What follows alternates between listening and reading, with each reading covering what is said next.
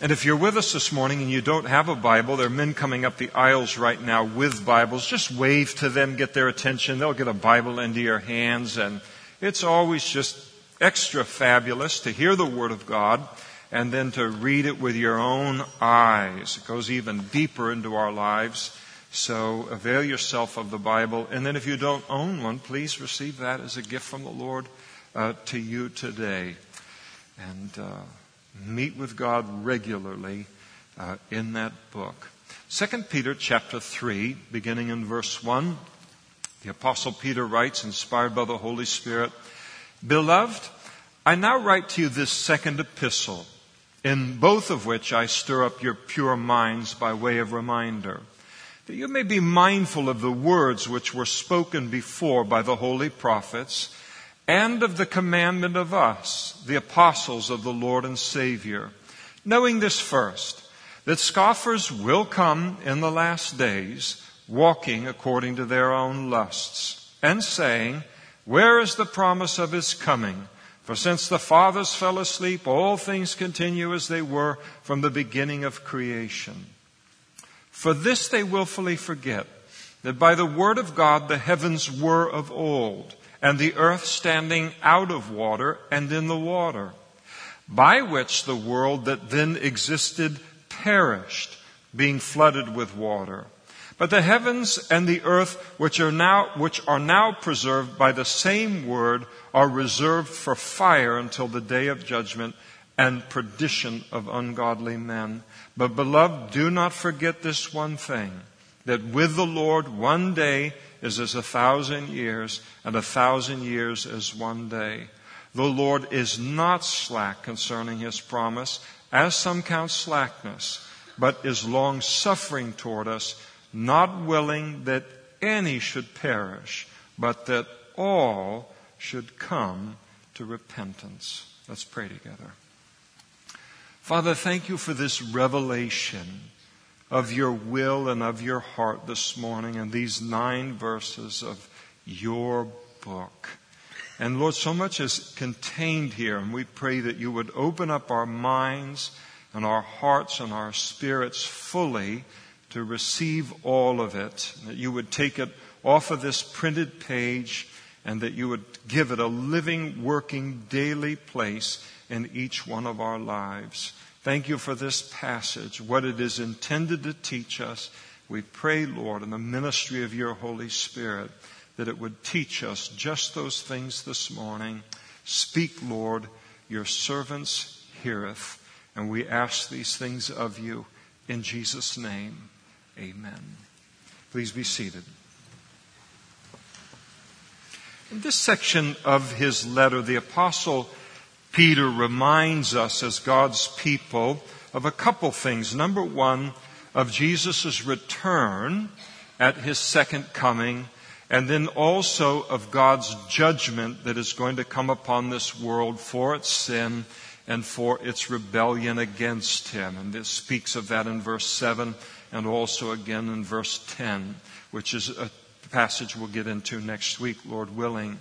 Peter reminds us that the uh, warning of this judgment, it marked the teaching of the Old Testament prophets. Isaiah spoke of a future judgment upon the world. Jeremiah did the same.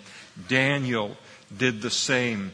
Joel, Amos, Zephaniah all did the same. But not only the Old Testament prophets spoke of a coming judgment, but the apostles did as well. And the apostles were carriers of the message of Jesus, which means that Jesus spoke of his second coming to this world and also of a future judgment that would come into this world. Of this coming judgment, Jesus himself uh, spoke just most specifically just a couple of days before his crucifixion. And on the final week of his life before his death upon the cross, Jesus never spent a night in Jerusalem. He spent every day in Jerusalem, but never a night in Jerusalem. He would minister in the city and then leave through the Kidron Valley, cross the Mount of Olives to the east, and then go into the city of Bethany where there was a family that loved him there. Not too many people loved him in Jerusalem at this point.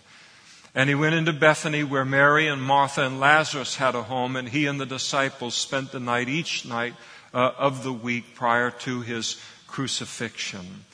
On one of those days, just a couple days before his crucifixion, Jesus came into the city and he began to teach. And each of the three major sects of uh, Judaism at the time, their leaders came to Jesus, interrupted his public ministry, they were very threatened by his popularity, very threatened by his teaching. And each one in turn asked him a question in an attempt to publicly humiliate him, to ask him a question that he would kind of fumble or fail. They were very crafty questions that he would mess them up and then he would be more uh, less esteemed in the eyes of his followers and each one of the leaders of those groups failed miserably. And by the time they got done, their, their respect for Jesus was even more immense and off the graph, and the disrespect for uh, these leaders and their opposition of Jesus was uh, just as great in the other direction. And so Jesus then leaves on this particular day leaves the area of the temple area in Jerusalem, begins to make his way toward Bethany, and as he makes his way with the disciples, they pass uh, the temple. Jesus spoke to these religious leaders, the leaders of these religious sects, and he had told them, he rebuked them for their rejection of him and, and, and the fact that they failed to recognize him as the Messiah. He rebuked them for their hostility toward him. And Jesus prophesied of a judgment that would come upon them that would also include the desolation or the destruction of the temple. In Matthew chapter 23, Jesus said, O Jerusalem, Jerusalem, the one who kills the prophets and stones those who are sent to her, how often I wanted to gather your children together as a hen gathers her chicks under her wings, but you are not willing. See your house, speaking of the temple, is left to you desolate. For I say to you, you shall see me no more till you say, Blessed is he who comes in the name of the Lord. So he speaks this of this coming destruction of the temple to these Jewish religious leaders. Then he leaves the area of the temple, begins to move off of the grounds, and in doing so passes the temple accompanied by his disciples. And as they pass by the temple, Jesus' disciples are really thinking about what he just said to the Jewish religious leaders. They are mulling over in their minds his prophecy concerning the coming destruction of the temple. It was simply not possible in their minds that that temple would ever be destroyed. It was uh, something like 50 years in the building. It was absolutely magnificent. The, the size of the temple, the scope of the temple was amazing. Josephus, a Jewish historian, wrote concerning the stones that were part of the foundation of the temple and the retaining walls around it and, and the building itself. Many of the stones were as much as 40 feet long, 12 feet wide, 20 feet tall, uh, some of them exceeding 165 tons each in weight. And so when they pointed out to Jesus as they passed the temple, they pointed out the greatness of the stones to Jesus. And it was their polite way of allowing Jesus to backtrack on his statement that the temple would be destroyed. That maybe that was something he ought to rethink in light of the actual construction of the temple because again in the minds of the disciples it seemed fully impossible that the temple could ever be destroyed. Number one, who could destroy it? And then number two, who would destroy it? Even if they were invaded from a, a, a nation far away and they came in and they conquered Jerusalem, what they would do is simply, the invading force would not destroy a building like that. They would simply put it to another use. No one would waste a building like that. And so this was all going through their mind. And as they pointed out the greatness of the stones, Jesus understood the implications of what they were trying to say to him. And he told them in Matthew chapter 24, he said, Do you not see all of these things, these stones, this building? He said, Assuredly I say to you, not one stone shall be left here upon another that shall not be thrown down. Jesus takes and not only doubles down on his first prophecy that the temple would be destroyed, but he gives the additional insight and the additional insight that he gives concerning the destruction of the temple makes the likelihood of it even more unlikely that not only will the temple be destroyed, but it will be so completely destroyed that there will not be one stone left upon another. In other words, a complete destruction. And so essentially Jesus was communicating to his disciples. He said, take a look at those stones. They seem so sure, so permanent, so immovable, so forever, so unending. I know it's inconceivable to you that this could ever cease to be a building in the, in the light of them. That's the appearance of it. This is going to outlast all of the ages. That's what everybody thinks of them, but don't you think of them in that way. The destruction of this temple will be so great, so complete, that not one of these stones that you're so impressed with will be left one upon another. And when they heard him add this kind of detail to his prophecy, they had to think he was really kind of crazy. Nothing, it is impossible. Nothing could be more sure in the mind of the Jew than the permanence of that temple. Not one stone left upon another. Impossible. And yet that's exactly what happened in 70 AD. Less than 40 years after Jesus' declaration, when a Roman general by the name of Titus was sent into Jerusalem with the 12th and the 5th and the 10th Roman legions to bring an end to a Jewish revolt against Roman rule that had begun years earlier but was now completely concentrated in the capital city of Jerusalem. And after a long siege by the Romans of the city of Jerusalem that uh, included many, many bloody battles and really, really embittered men on both sides of the battle, when it became apparent that victory was inevitable for the Romans, Titus, the Roman general, did not want to destroy the temple. He did not want to defile the temple. He knew it's just a matter of hours now before we break through this outer wall of Jerusalem and we come in these Roman legions who were trained to kill and it will be a terrible slaughter and and I don't want to, his, in his mind, he didn't want to even defile the temple, let alone to destroy the temple. And so he called upon the Jews to surrender, and if they would not surrender, then to come outside of the gates of the city and fight out in the open so that nothing in the city would be uh, defiled. And his offer was refused by the Jews.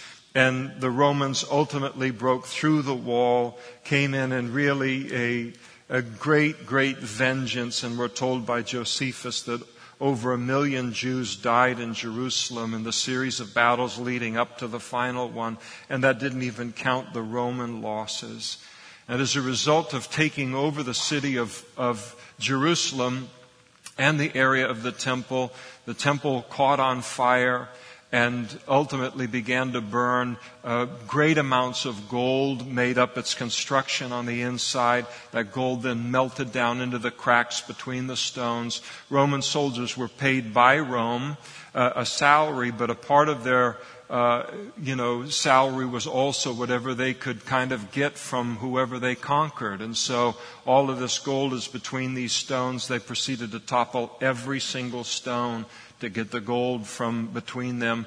And it wasn't just a desire for gold. These Roman soldiers were enraged and furious. And here was this great symbol of the Jews. And they had lost so many of their brothers in this battle that they considered to be needless, that they didn't want them to have a temple, not one stone left upon another. And so they did. They destroyed it exactly as Jesus had said, not one stone left upon another. And it was in that context that Jesus then went on to deliver, speaking of this destruction of the temple that he went on to deliver to his disciples what we know as the Olivet Discourse, which is Matthew chapter 24 and 25, in which Jesus essentially declares that what was true of that ancient Jewish temple will one day be true of the whole wide world, that it is going to come to destruction. Why? Because for all of this world's appearance of permanence, the appearance that it will go on indefinitely, it will not. Because this world is, and increasingly so, it is built upon the same things that that ancient Jerusalem and that ancient temple were built upon, and that is rebellion against God and the rejection of His Son. It's an awesome thing and a great privilege to travel to Israel and to tour the land. And it's a great and awesome thing to stand on the Mount of Olives to the east side of the city of Jerusalem and to be able to look down on that Temple Mount where that Jewish temple once stood and to see to this day there is no Jewish temple at that site. And to realize that it's exactly as Jesus said would be the case, and then to realize that what Jesus has said about God's judgment of the earth will occur just as surely as the destruction of that temple. And one day the pride of man, the sin of man, and his rebellion against God is going to come to an end. In the end, God does win. It's easy to think, you know, because we have elections and all around the world and people come into power and then they're out of power and they make decisions and all this kind of stuff. And sometimes it's easy to look at human history as just this haphazard thing that's just kind of unfolding randomly, eh, you know, before our eyes, kind of a happen chance. But that isn't the case. The fact of the matter is, is that human history is marching slowly but surely toward an end. And not just any old end, but it is marching toward a God appointed end. And you notice in verse 3 that Peter teaches that there will be a last days, that the, num- the, the history of this world, the length that, in which this world is going to exist, is something that is finite. It has a period that it will be known as the last days. Jesus is not going to allow man's rebellion against God on this planet to continue forever. He will bring it to an end and he will establish his rule or his kingdom on the earth. It's called the thousand year reign of Christ. And then ultimately, this fallen world and this fallen universe that's tainted by sin, it's going to give way to a new heaven and a new earth, which Peter tells us in the next section, verse 13, in which righteousness dwells. No more sin. No more rebellion. No more crime. No more war. No more disease. Anybody smacking their lips inside their heart? No more victims of crime. No more aging. No more false teaching and teachers and spiritual deception. Nothing false of that vein any longer. No persecution of the righteous ever again. And that's the hope and the confidence that every Christian has about the future. And it's not just any old confidence, it's a confidence that God has given to us. But while our confidence in the, in the idea of Jesus' return and the idea of a coming judgment is significant to us and embraced by us, Peter tells us that it's met by others with scoffing. And he mentions scoffers in verse 3. And the word scoff means to mock or it means to ridicule. Someone has said that a scoffer is someone who treats lightly what ought to be taken seriously. And that's very true and most true of anyone who scoffs at the Word of God and the promises of God. You notice in verse 4 that these scoffers, they scoff at two things. They ridicule specifically two things. Number one, the idea of Jesus' return. And, and they do so with this kind of thought. Where is the promise of his coming? In other words, if he hasn't returned by now, then he's not coming.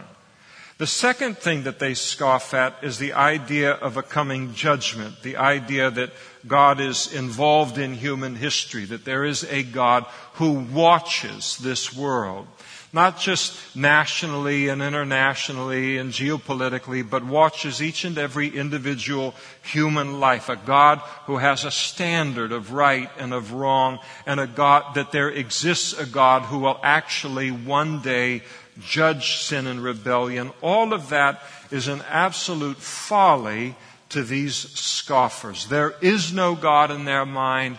All, only natural law unfolding day by day, as has always been the case. And so they will mockingly ask, Where is this uh, coming that Jesus promised? And then they will declare, For since the fathers fell asleep, in other words, as long as recorded history, all things continues just as they always have. There is no God. There's no evidence of God. There is no evidence of God intervening in human history under any circumstances, much less under the circumstances of judgment. And all we see in life instead of a God are the laws of nature unfolding day by day as they always have. And because of that, we can live any way that we want and not be concerned about a future judgment. That's the scorn of the scoffers.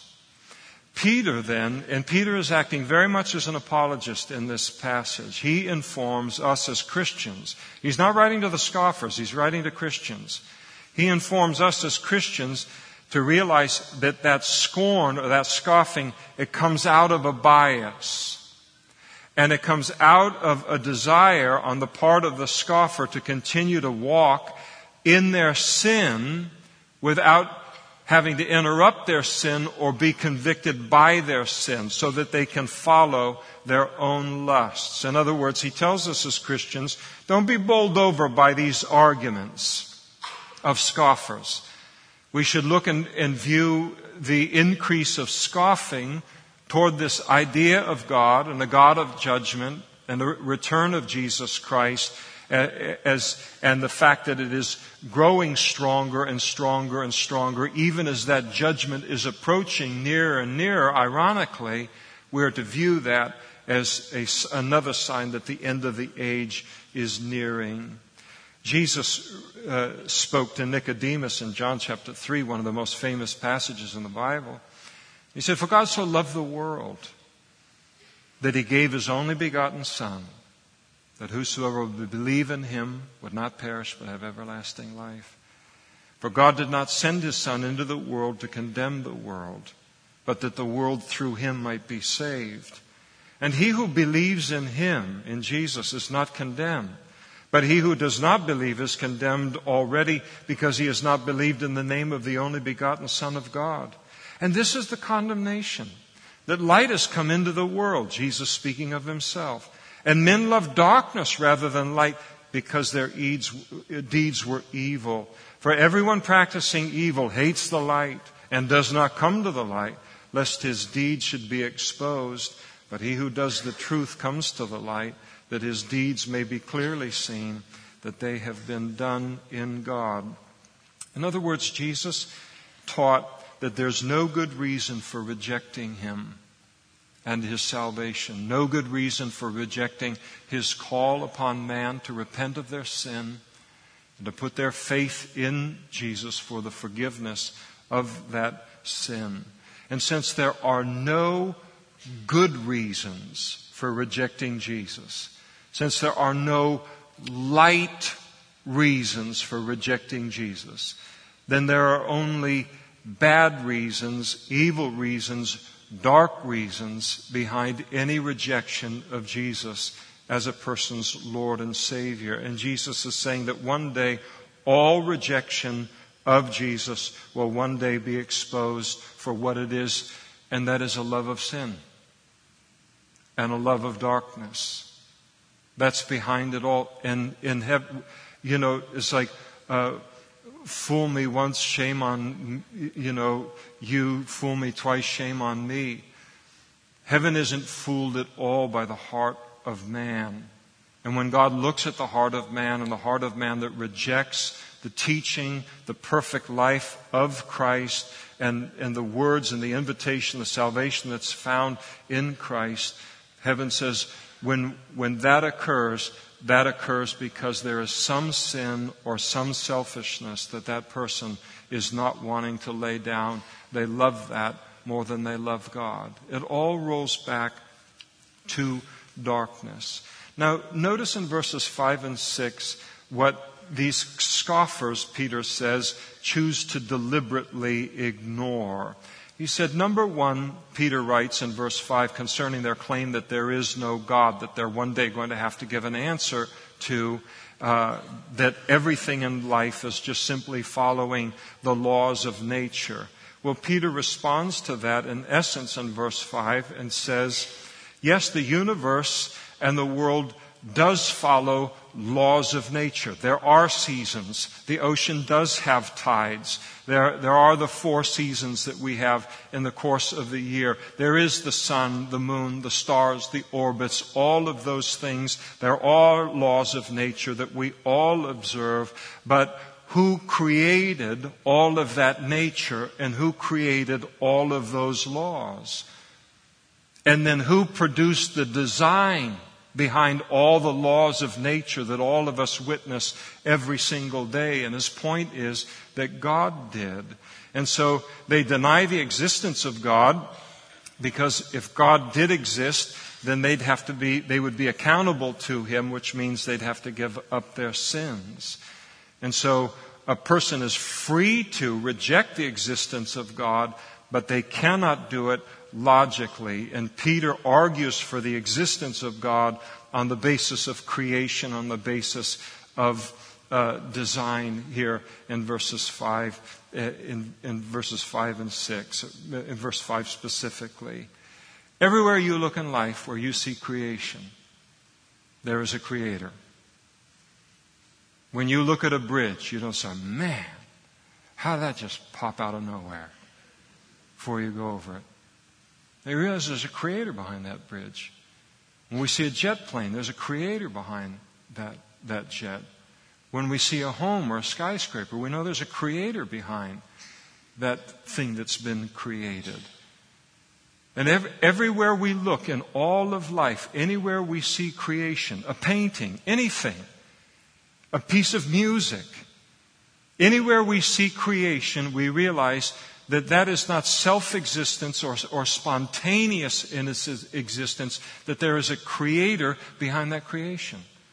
And all Peter is saying is that what we accept about everything in life, everywhere in life, that we simply transfer that to the laws of nature and to creation itself and what we know to be true of a bridge or a jet to then take and say that same thing must be true of this earth, of the heavens, of the universe, all of this creation that I'm seeing, there must be a creator behind all of it. Always creation speaks of a creator. There is never an exception to that observation. Then Peter goes on and in the same way and declares in essence, that everywhere we look in life and we see design, we realize there is a designer behind it. Everywhere we see design in life, we know that somebody designed that design.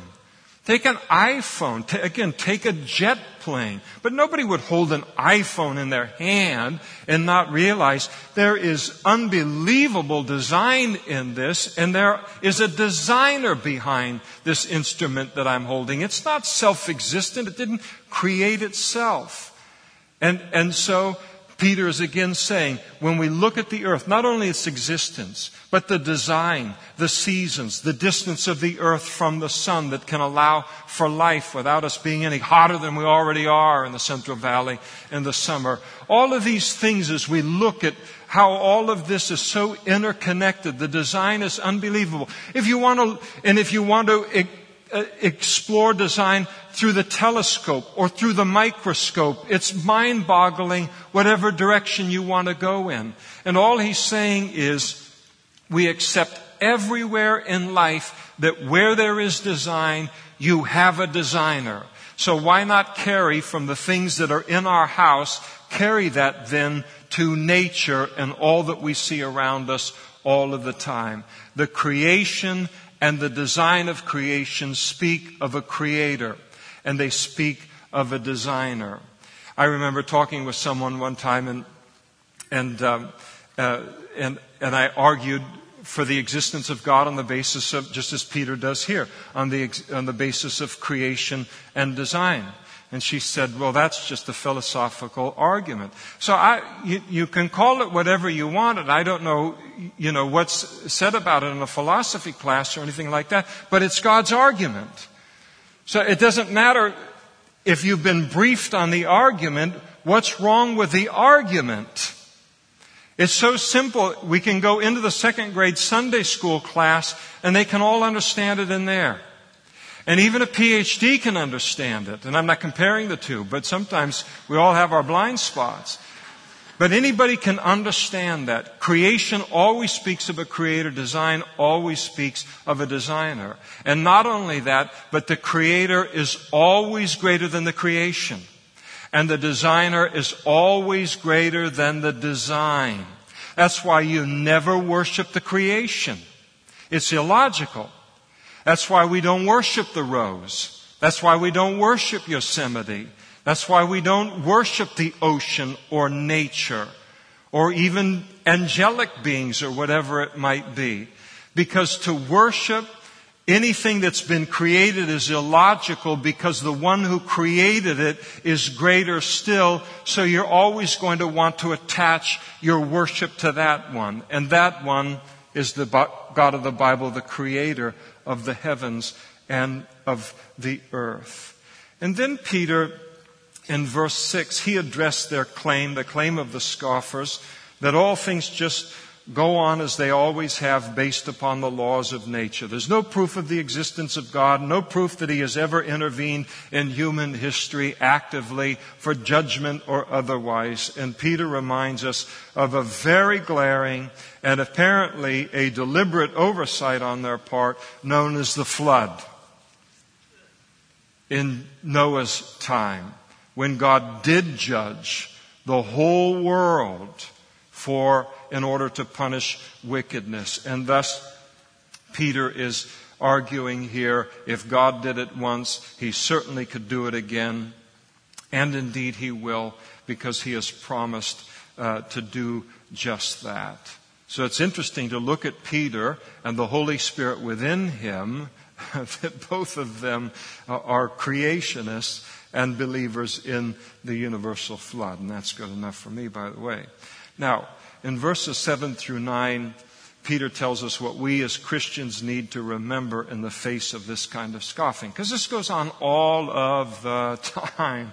And so it happens in academic centers, it happens in entertainment, it happens all over the place. And so here is what Peter tells us that we need to remember as Christians in the face of this kind of scoffing. Number one, in verse 7, and he repeats much the same thing in verse 10 with greater detail. He says, coming judgment is sure. No matter who scoffs, how many, it doesn't matter at all. How you think about how many people scoffed at Noah as he built that ark. Only eight people survived. The whole world was wrong. Eight people were right. Because eight people put themselves on the right side of God's word. So it doesn't matter what people believe or what they think or what they scoff at or any of these things. The world is preserved for a fiery judgment. God is going to destroy this world. He's going to destroy this universe and, and because it's t- uh, tainted by sin. And it's going to give way to a new heaven and a new earth. Again, verse 13, wherein righteousness dwells, one that will be untainted by sin. People think, wow, how could God destroy the heavens and the earth? Uh, well, He created it, so that'll be easy enough to create a new heavens and a new earth. But the destruction of it won't be uh, uh, hard at all. It's a fascinating verse in the book of Colossians concerning Jesus, and it speaks of him and says, And he, Jesus, is before all things, and in him all things consist. And the word consist means to be held together. And the Holy Spirit declares that Jesus holds everything together. It's fascinating when you look at the uh, atomic substructure, and the substructure of the atom is made up of protons, uh, which have a positive charge. So you have opposites attract and, and likes, uh, you know, repel. If you ever had a couple of magnets as a kid and you would try to put the likes together and you couldn't quite get them together if they're strong enough magnets, turn it around, opposites click, you know, re- uh, very, very tight. And that's a law that uh, goes uh, on. And say, uh, science has yet to discover the, the mystery of how within the atom these positive charged protons uh, maintain a closeness to one another when they should be repelling one another. And it uh, remains such a mystery that scientists believe that there was an atomic glue that was a part of holding the whole thing uh, together because it shouldn't hold together as you would look at it. But we know why it's held together. And God tells us in His Word. And it's held together because Jesus is actively holding every cell in this, every atom in this universe. He's holding it, uh, all of it together. And then one day all He has to say is release and let go of it. And it will be an exact description of verse 10, which we'll look at maybe next week the whole world will simply explode in this gigantic, um, uh, fiery uh, destruction. It'll just be like a gigantic explosion. The whole thing is, is gone, and then it gives way to a new heaven and a new earth. The second thing that Peter speaks to us here about that we're to remember in the face of scoffing is he answers this question for why the Lord is so long in his coming. You know, so Jesus is, you Christians, you've been talking about Jesus coming back for how many years? You got crazy people in the whole thing and, and, and all this. If he, if he was coming back, he'd have been back by now, and he's not coming back, so let's go get a brewski and, have, you know, whatever thing. And, and so, why so long in his coming? And he gives two answers. Verse 8. First, because he measures time differently than we do. And he quotes Psalm 90, verse 4. With the Lord, a day is a thousand years, and a thousand years is a day. In other words, he, he, is not, he does not operate within time the way that we do. And so here it's been 2,000 years since the death, burial, and resurrection of Jesus. 2,000 years, we think, why, we're waiting. This is incredible. How long we've been waiting. It's been two days to God. And the point that Peter's making here is that uh, about God is that time is not as big a concern with God as it is with us. There's something more important to God than the amount of time that is passing before Jesus returns and before that ultimate judgment. And the most important thing to God is the salvation of men, women, and children. And that's what he addresses in verse 9. He delays his coming, not because he's lost interest in the world or in his prophecies he delays his coming and his judgment not because he lacks the power to do both and to do both effortlessly. But Peter informs us he does so because of his long suffering, because of his patience. But nobody should view this as slackness on God's part, that he's incapable or he is uh, distracted now. He will keep his promise. And so this, his delay has nothing to do with his lack of power or determination on his part, but with his love and his long suffering. He delays his judgment for the sole reason that he wants to give people a longer opportunity to be saved. If you sit here this morning and you are not yet a Christian, you have not come to a place where you have accepted God's assessment of you as a sinner, and then the recognition that your sin has separated you from the single great relationship that you've been created for, and that is a relationship with God.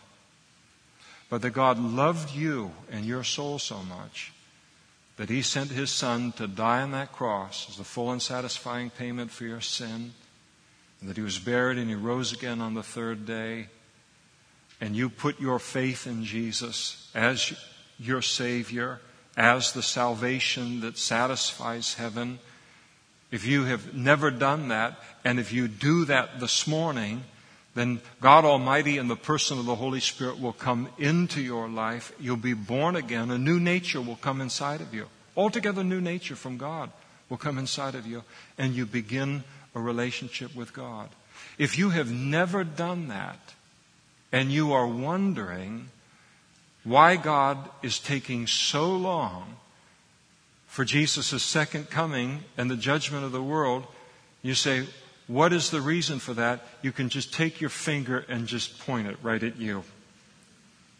You are the reason for the delay. You're not saved yet, and God wants you to be saved. The Bible says that one day there's going to be the fullness of the Gentiles that will come in.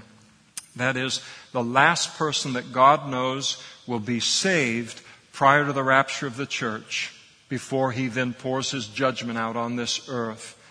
And there's going to be some Gentile, maybe in a room like this, maybe in the room here today, or somewhere on the other side of the world that they're going to bend their knee and their heart to God and they're going to put their faith in Jesus Christ as their Savior. God will, re- will know at that point, not one person will come to know me prior to the rapture of the church, though many will during the tribulation. He, know, he recognizes the fullness of the Gentiles. The body of Christ at that time is complete. He will take us out of this world and then His judgment will un- unfold. And somewhere, and the only reason that we sit in a, this room here today as Christians, that that hasn't already happened, is because someone, eh, the last person to be saved before all of that unfolds, hasn't been saved yet. And if you're not a Christian and you're here today, you might be the very person that's holding everything up. No pressure, but pressure. I got going with the Lord in 1980 you know, where you kind of beforehand you think you might have been saved, but uh, probably not. And then at that point I know, okay, I'm in. This is the real deal for me. So in 1979, I was holding the train up. People could have been thinking in 1979, why isn't Jesus back yet? And, and the whole thing unfolding and all. What in the world? And I'm sitting there over in Napa, California, just kind of going through the day, you know, still on my search for the meaning of life. And then one day I walk into a church just like this and I find out what it is. And I give my life to the Lord. And how many people in 1980 gave their life to the Lord? Now, after we've been saved for a while, we want Lord the Lord just come in and just hammer this place like you can't call in the airstrikes. We want to see flames and napalm in all directions, you know. Because we're in. But he delays because he knows there are more to come into the kingdom of God. And if you're unsaved in this room, now we're waiting for you. If you're not a Christian here this morning and you sit and you say, you might think to yourself, what is the will of God from my life. I don't know all of it, but I know the impo- most important one. He is not willing that you would perish, but that all would come to repentance. What is His will for you? That you would become saved this morning and receive His Son into your life. He's not willing for any to perish, but that all would come to repentance. One of the big beefs that people have with God, the God of the Bible, I can't believe in a God of the Bible. Anybody that would send people to hell and judge and that whole thing, I mean, I'm more enlightened and progressive than all that. Well, enlightened and progressive on everything but the Bible. God does not send anyone to hell. He does confirm reservations. And all of us make our own reservations for eternity. And then he just honors them at the judgment seat of Christ. But he doesn't send anyone. Do you realize, in the light of verse 9, he's not willing that any should perish, but that all would come to repentance?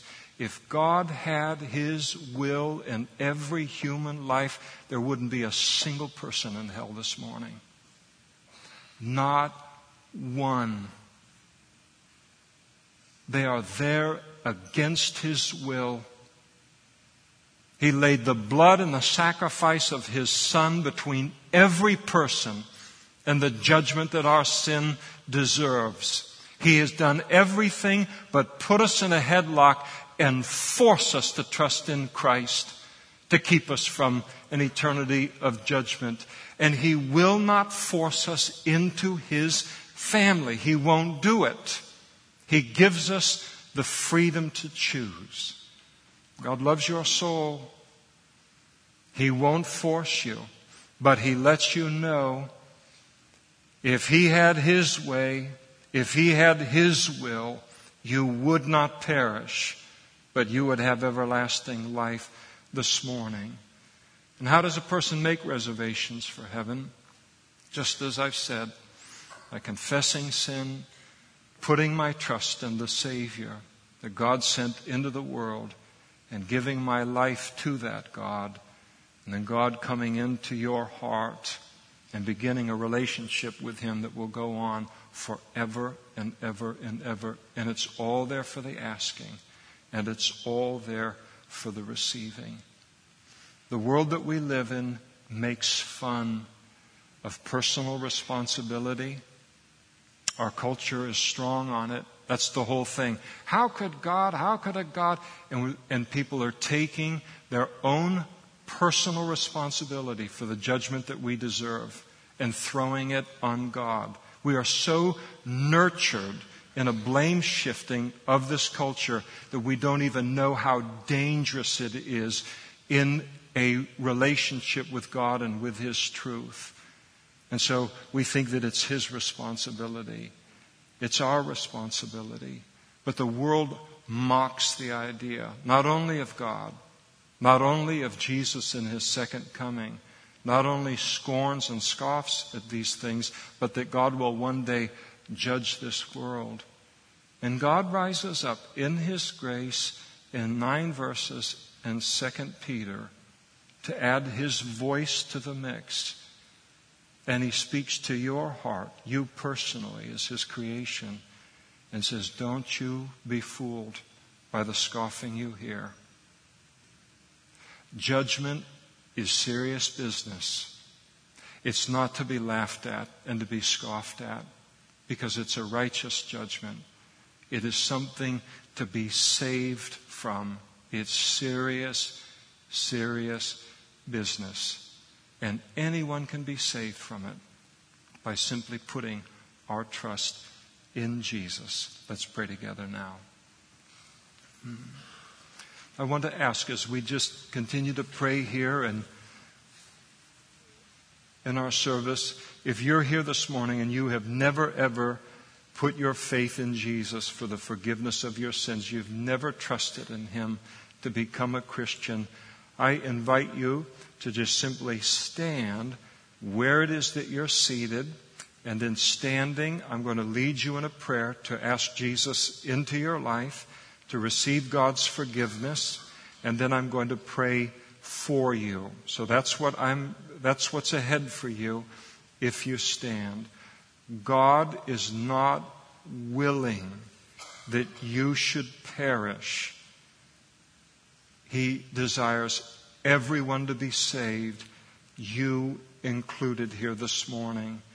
And I need you just to stand where it is that you're seated so we can pray with you to begin this relationship with God that He offers to you and the forgiveness that is found in that relationship. Sometimes people think, well, why do, we have, why do you have to have me stand? Uh, uh it's fascinating to realize that everyone Jesus called to follow him, he called publicly. No secret disciples, none. No secret disciples. And Jesus said, If you confess me before men, I will confess you before my Father who is in heaven. And he'll do that right now. He said, If you deny me before men, I will deny you before my Father who is in heaven. Wonderful words, sobering words. I choose what side I'm going to be on on that. And so just stand where it is that you're seated, and I'll lead you in a prayer to enter into God's family this morning. Just stand. God bless you. I see you standing. Anybody else here this morning? It's just you and God. It's just you and God. You've heard a lot of voices in your life. You've heard a lot of things in the course of the years of your life. Now you've got God's voice breaking in on all of that and telling you the truth. And now the important thing is just to listen to Him and obey Him right now in your life. Come into the relationship that He has for you. Anybody else this morning? Just stand.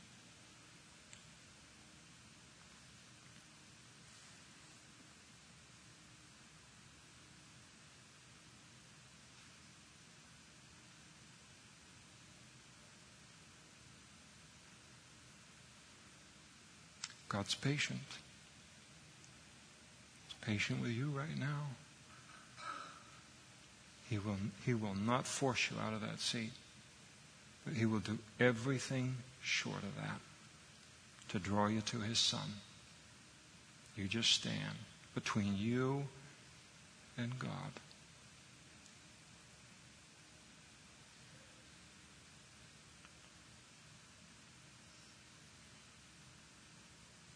Anybody else?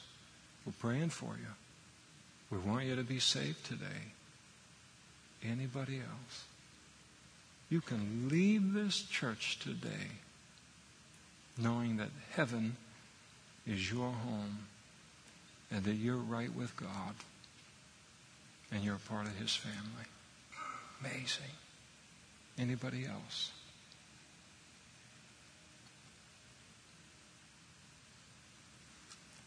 Sir, I'm going to pray a prayer out loud. And if that prayer represents what you would like to say to God, you're going to invite Jesus into your heart, then I just ask that you repeat it after me. And you don't have to shout it, but repeat it out loud. It's just a public profession of your faith. And so just repeat after me God, I confess I'm a sinner. And I believe that my sin has separated me from you.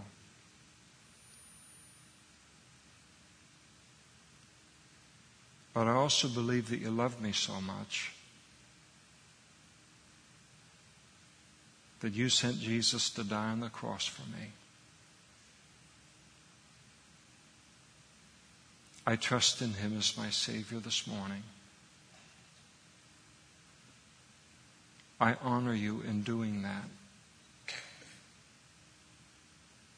I ask for your forgiveness. I ask that you fill me with your Holy Spirit. And I thank you for saving me this morning. And I thank you for making it a free gift. And I thank you in Jesus' name. Amen. Now we're going to pray for you. Father, we pray for this man whose soul you love so much that you sent Jesus to die for him. And Lord, we thank you for allowing us to be in the delivery room today, his special day, his big day, to be a part of it and to witness that. We thank you that is the miracle that his life has become this morning. And Lord, we pray that you baptize him with your Holy Spirit right now. The fullness of everything that is his in Christ, everything in the book of Acts would become his experience. And we pray, Lord, that you just open your word up to him in a way that has great life and application to him. And we pray that you give him a hunger that's worthy of the book And as he draws nigh to you, that you would draw nigh to him. Bless him, keep him, Lord. Use him now for your glory. And we ask it in Jesus' name. Amen. Praise the Lord.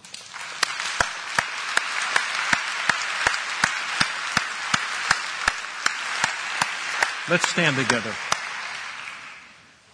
I'd like you to come up afterwards the service and, and see one of the pastors up in front here. We want to get you a Bible and get you some literature to start your walk with the Lord. Fabulous day, just great what the Lord has done. We're so excited for you, uh, really are. And, and so take advantage of, of the opportunity. If you're sitting here and you say, I should have stood, I should have stood, I didn't stand, I don't know why I chickened out, I, I don't, I hate myself for it, is it too late for me? It isn't. They, you can come and pray with one of these people up in front. And then the water baptism next Monday, a week from tomorrow, I'll hold you under twice as long though.